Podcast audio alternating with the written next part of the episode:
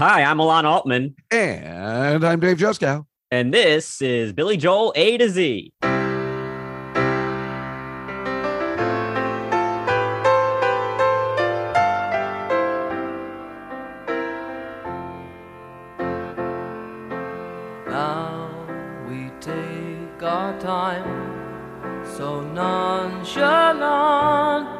and spend our nights so bon vivant. Dress our days in silk and rose. The money comes, the money goes. We know it's all a passing phase.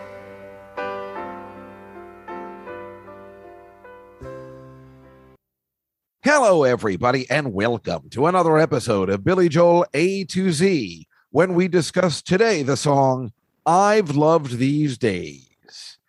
I've Loved These Days is the seventh track off Billy's fourth studio and most underrated album, according to fans, Turnstiles.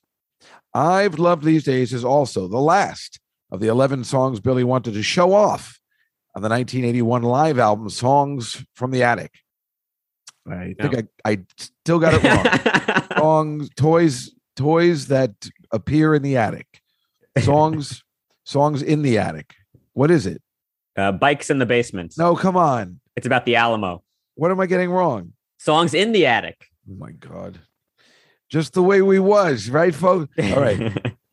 Anyway, it's also on Songs from in the Attic, which was recorded on July sixteenth, nineteen eighty, at the Horizon, or what is now known as the Allstate Arena in Chicago, Illinois. It also appears on the two thousand Years, the Millennium Concert album. So he seems to, I guess, like this song. I guess we'll find out when Alan re- reveals how many times he plays it live. Let's go to the rankings. Christopher Bonanos, in his twenty fifteen New York Magazine article, out of one hundred twenty-one songs, where do you think crazy Christopher Bonanos does place I've Loved These Days? Well, I think this is one of those hidden gems. I'm trying to think how high Chris could go on this song. I'm not going to go crazy here. I'm going to say twenty-one. Well, you're getting to know his pattern again. You're back since uh, you totally messed up the other day. uh, twenty-eight. All right. That's not so bad. I was, I was pretty close. Here's what he says. One of the better songs on this album, and I'm surprised it hasn't become more of a standard. Bring it out at your high school reunion and watch the couple start to slow dance. That's what he said. Very funny thing. Glenn Gamboa, however, rates it at, you ready for this? No, he rates it at sixty. And that's one below, one below All You Want to Do Is Dance. You know what? I, when you said one below, I was going to say, I bet you're going to say All You Want to Do Is Dance. Somehow yeah. I just knew that's what was going to be the song that you were going to put there. Yeah, exactly. That's crazy. And the fans, or whoever these people are, rank it at forty-one. When I get it from, by the way, the ranking of the, the fans, it's this thing online where people voted, fans voted, and they had like a contest or something. And it seems legitimate, but they rank it at forty-one, which is, mm, I, I might put it lower. I'm not sure yet. I don't dislike it. It is not my favorite Billy Joel song. I don't like the way it starts, builds, and then stops again, although he does that on many songs. I would like it to just keep building, but that's not something you can do anyway. I'm, I want to say I've heard it before, but I'm not positive. Come on. I don't know, Alon. I don't. I, if I have heard it before, I definitely haven't heard it in thirty years. I didn't know what it was when I saw it. I didn't know what album it was when I said, oh, I've Loved These Days. This must be from Cold Spring Harbor because I don't recognize it. And, of course, it is on Turnstiles. How do you feel about the song? I actually think it's a real masterpiece. I think this is a great song. Um, I'm really not sure where I would rank this song. The, just listening to it a lot in leading up to this episode, I was like, wow, this really is great. I mean, it has so much feeling. I love the way it builds. I don't feel like how, you know, you're saying that it builds and then gets let down again um, and then builds up again. I, for me, it, it works really well in this song. Other songs, obviously, I think it doesn't work as well. Like in Innocent Man, we don't like the way that song no. has that kind of pattern. But in this one, I like it a lot. I love the instrumentation. I think is great. It's got that, whatever that is, a clarinet solo, oh, I suppose. God, that was, I know that's very seventies, oh, but it works in this song. In fact, man. I have written down, and how about that extremely lame clarinet by Richie Cannata? Oh my God, that was my worst part of the song. And maybe the highlight of the song is the drumming. It's like all snare drum and cymbal crashes, like so many cymbal crashes. It, I bet Liberty loved doing this song because he really, I think, was a featured player in this one. I did very much enjoy the drumming, but that clarinet thing was one of the worst ballads I've ever seen. Now, the live version on Songs from the Attic. songs, no, still wrong. The, the live song from Just the Way We Was is uh, much better. I like it a little better because it is a little bit more power ballady uh, in its drumming, which I do like, but I'm sorry, that clarinet just, uh, it's almost like uh, I Don't Want to Be Alone, where it, the, you know, where I just, that, that opening ruins the song for me. Yeah, well, I understand that. And I, I guess the clarinet does kind of date the song because it's the kind of thing that would be on a song in the seventies, but that's not some other time. Yeah. But what would have really dated the song is if he had gone with the original title, These Rhinestone Days. Yeah, which well, really is the mid seventies.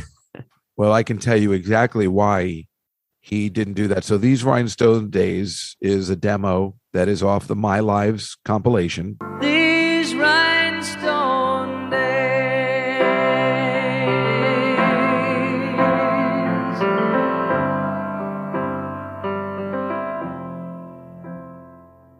And I will tell you exactly why he changed the title. I mean, there's many things. The, the one good thing about, and I'll just go on a little tangent here, is that the one good thing about this, the, there's many good things. I know I can understand why people would really, really like this song. It's very clear he likes this song because there's a performance of him playing it at New Year's Eve, which is the perfect time to play this song, in twenty eighteen at Nassau Coliseum. So it's New Year's Eve. He's on his home base, and he seems very emotional when playing it. Because maybe, as we know, this song represents, which the entire album of Turnstiles represents, his leaving L A, which every song is based on, and coming back to New York. And as he has said, I knew I was cha- I'm making a move. I had no idea where this, you know, that I was going to go to this other stratosphere. But it, this album is that transition. It's almost... being the last song on uh, Toys in the Attic uh, really says it like, um, I don't know, you know, it's like, wow, I, I have, it's not the last song on Turnstiles, right? No, it's the, uh, the no, second track to last song. Right, right. And it's sandwiched in between Angry Young Man and, and Miami twenty seventeen, which is a little odd.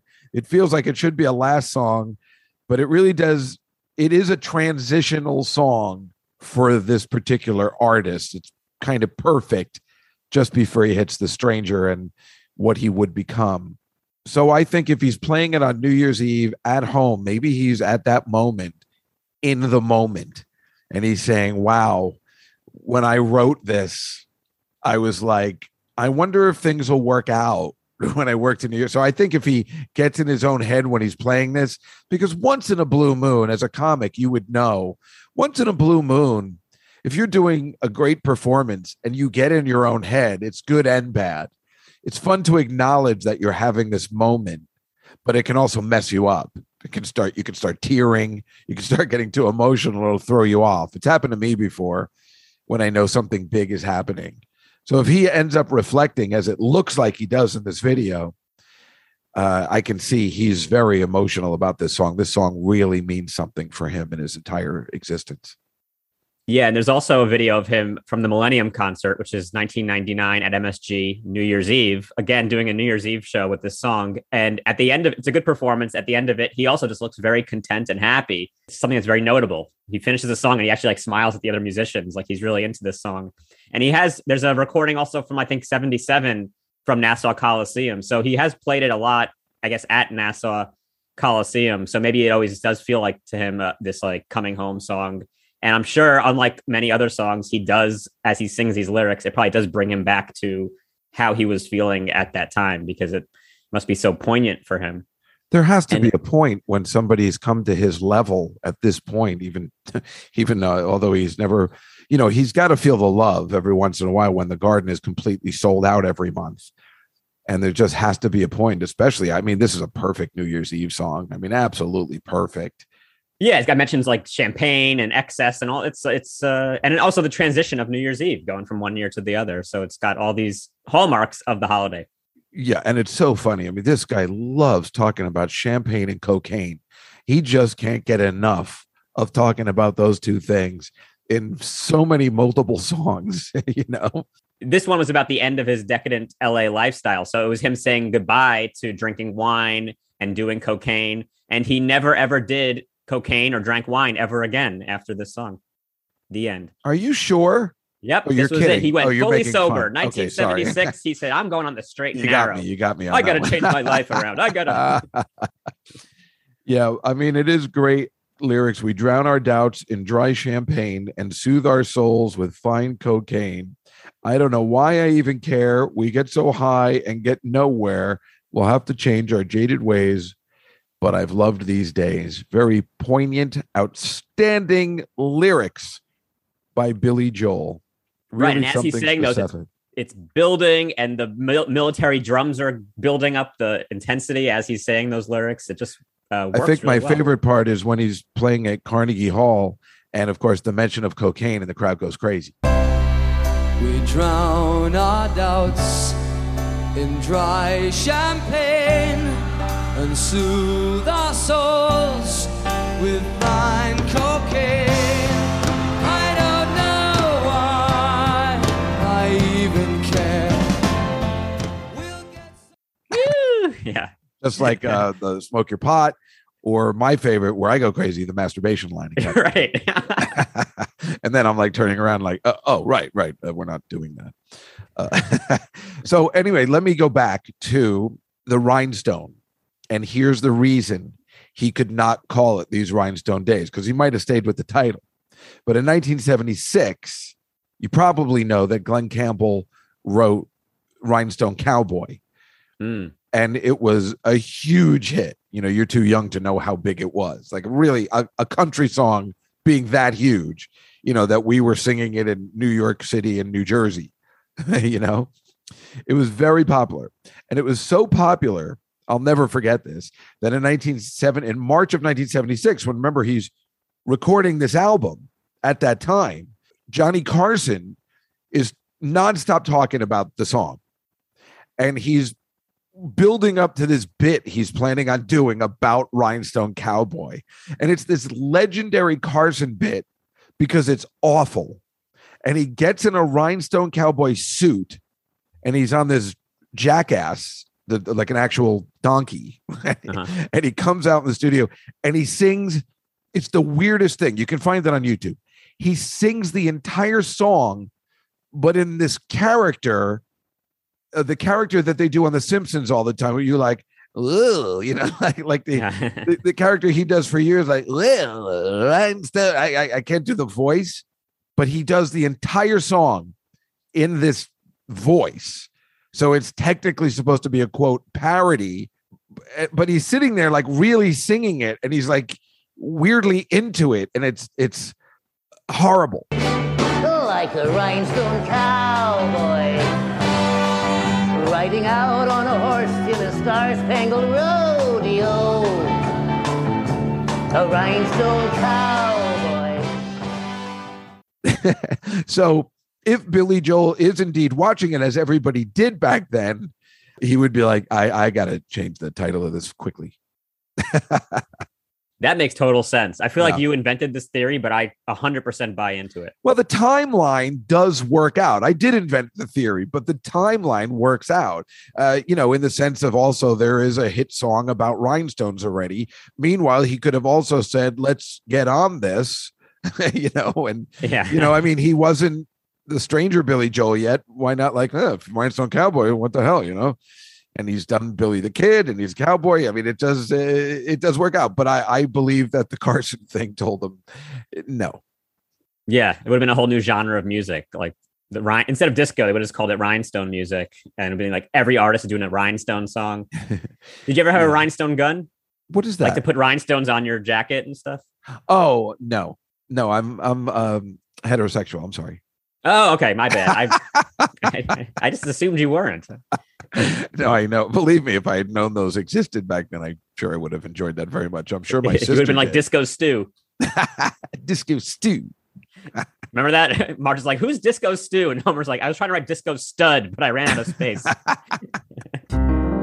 Uh, I was just thinking about when you were mentioning earlier how, like, as a comic, sometimes like you you're in a big moment and you you kind of take it in, sort of the way Billy Joel was doing when he was uh, singing this song. I've had a couple moments like that, which that reminded me of. Like one time I was at this theater opening for Dennis Miller, and it was like a two thousand seat theater, and like you come out there and you're just like, holy crap! But you got to remember your jokes. You can't just like get out of your head too much. And then also when I did the the cellar for the first time on your show, I have this one joke where I turn around to I'm acting out something. And when you turn around, you actually see the wall and that sign that says Comedy Cellar. And so it's like right there in front of you. You're like, holy crap, this isn't just like some other show. This is like a big deal. Yeah, it, it is hard to to stay in the zone. Alon, that is exactly what I was talking about. In fact, I was going to mention it would be like you opening for Dennis Miller that time. I was going to actually say that.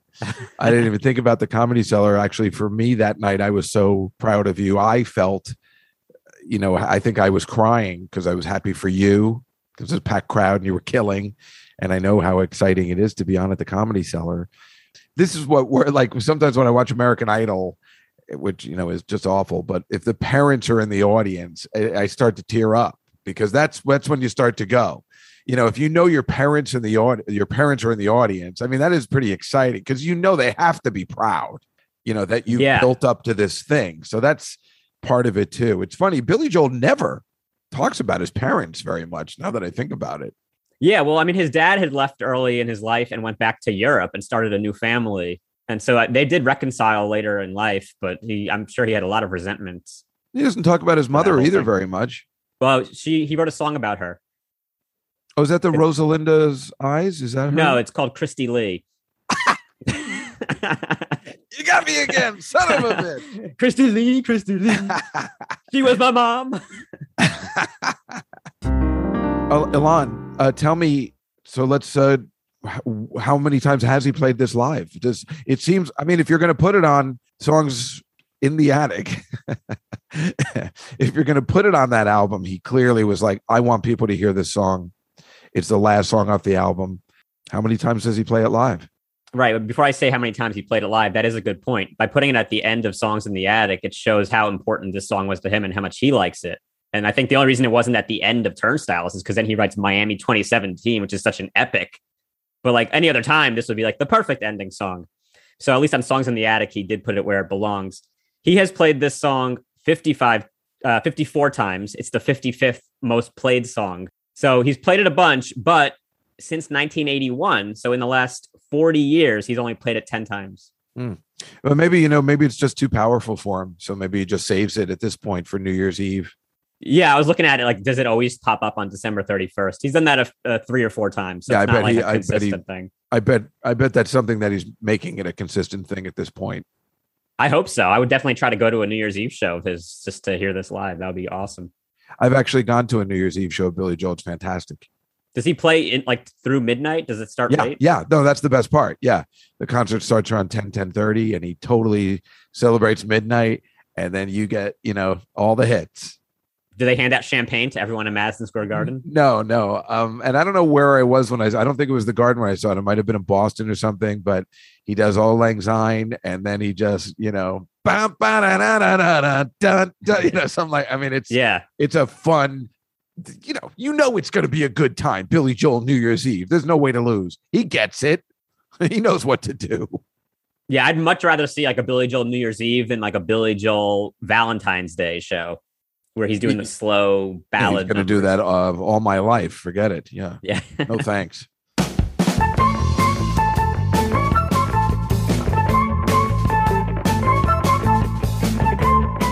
Well, Dave, it's time for the trivia portion of the show. Do you have a stumper for me? I got an interesting one for you.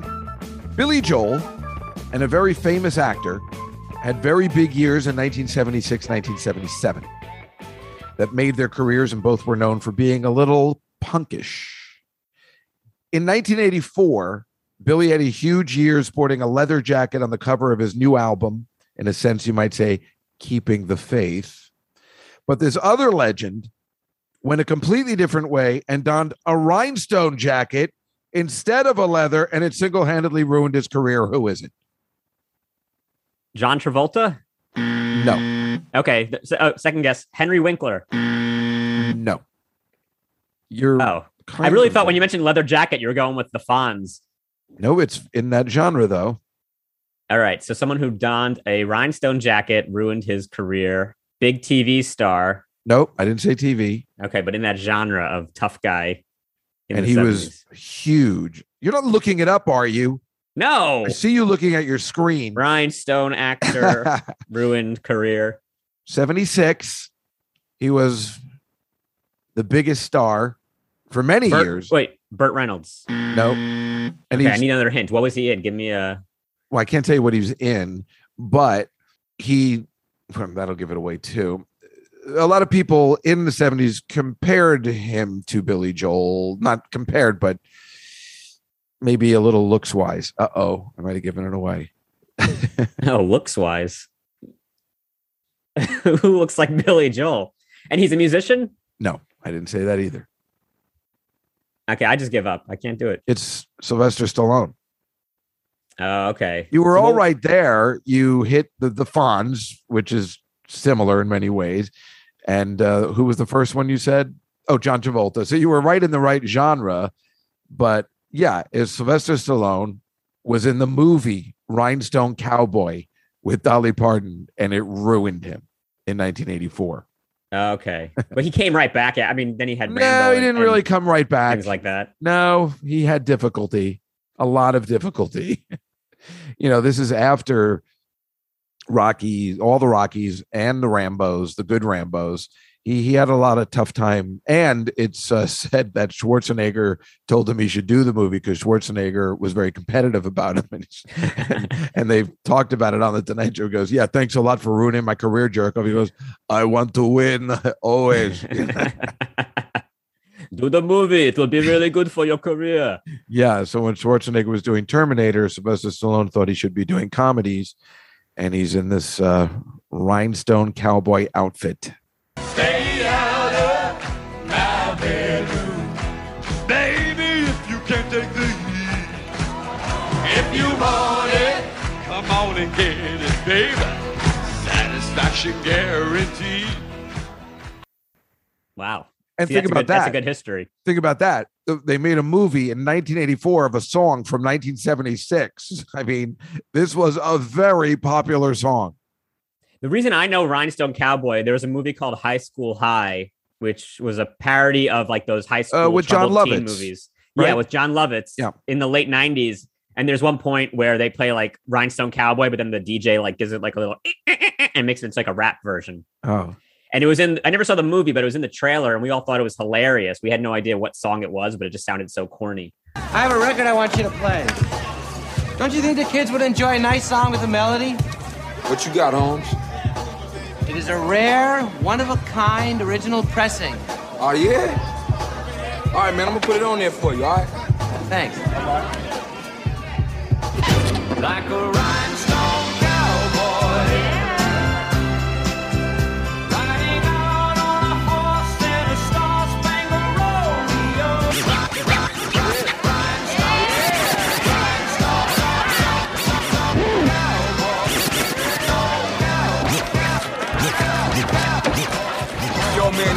Be kicking, man. You got any more of this funky fresh shit lying around the crib? Yeah, no, I totally understand. Sometimes when you're young, the worst movies seem hilarious.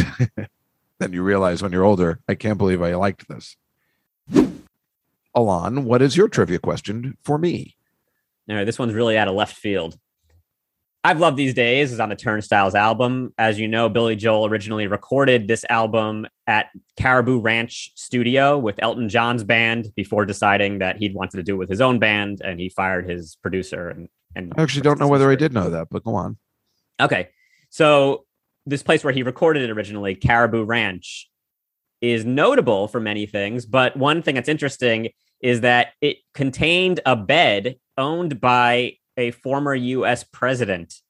What former U S president who served two non-consecutive terms had right. a bed at the Caribou Ranch. Grover Cleveland. That's correct. Once you said the two non-consecutive terms, I figured it out. I was going to say, what president who shared a name with a Sesame Street character? That would have thrown me off. I uh, everybody knows who served two. I mean, that's, you know, the most impressive thing of all time. Yeah, it's pretty cool. Cool trivia. I, I there's no other way you obviously could have guessed what president if I just said, it's a former president's bed. Who is it?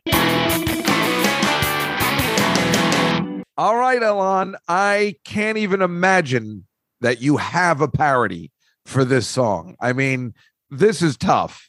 Well, it was tough. My original thought was to go with These Happy Days. Oh, I would have loved about- that one. Damn it. Oh, that would have made me so happy. What's the matter with you? It was just too hard. It was just really, really and hard. Mister C was, yeah, was there as well. One of the couplets was going to be... Uh, we get advice from Tom Bosley, who you might know as Mister C. Oh, my God. That would have been my best parody, my favorite parody of all time of yours. What was hard about it was I wanted to say we spend our nights at Arnold's, but it's hard to find a rhyme for Arnold's. Oh, so I just gave up suck. on it. But yeah, I would, I would right. have just mentioned all the characters. We well, and I would have been completely fine with that since I seem to watch it every night on MeTV at six thirty. Now, Uh, what Wait, did let me you give you one more. Point? You like this one, too. Okay. It was going to be, uh, we hit our elbow on the jukebox and Tuscadero was such a fox. Damn it, Alan. Well, yeah, yeah now you've already heard the best parts of that one. So it doesn't oh, have to be. The rest of it would have sucked. It would all, would all been about Ralph Mouth. I would have been okay with that, too. All right. So what do you what do you have? What did you come up with? So what we're doing instead is I love big steaks. Okay. I mean, I do, but it uh, seems like a downer from Happy Days. A petite filet mignon for you and for myself. The steak for two. Spinach or fries, I do not care. Just cook my meat medium rare. Don't fill up on bread, for God's sakes. I love big steaks. Hey now. Well, correctamundo.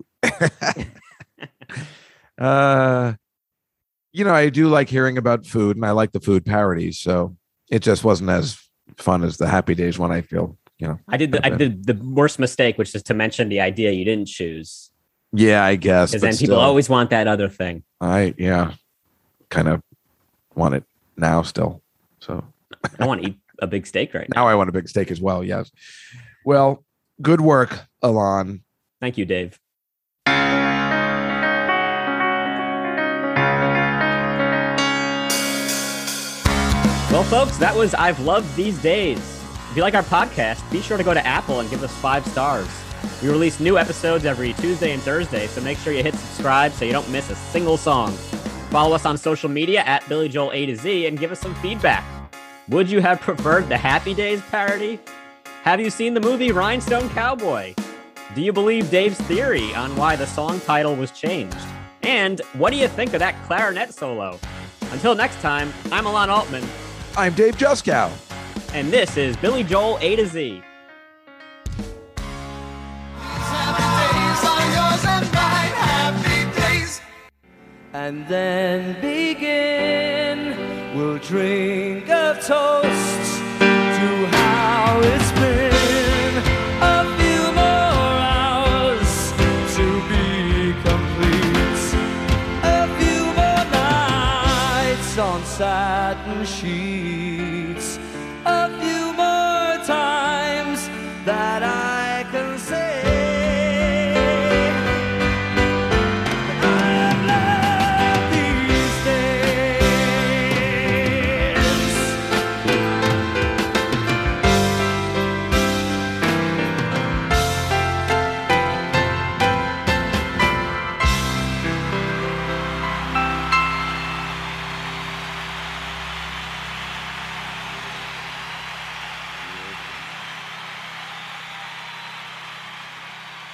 Thank you.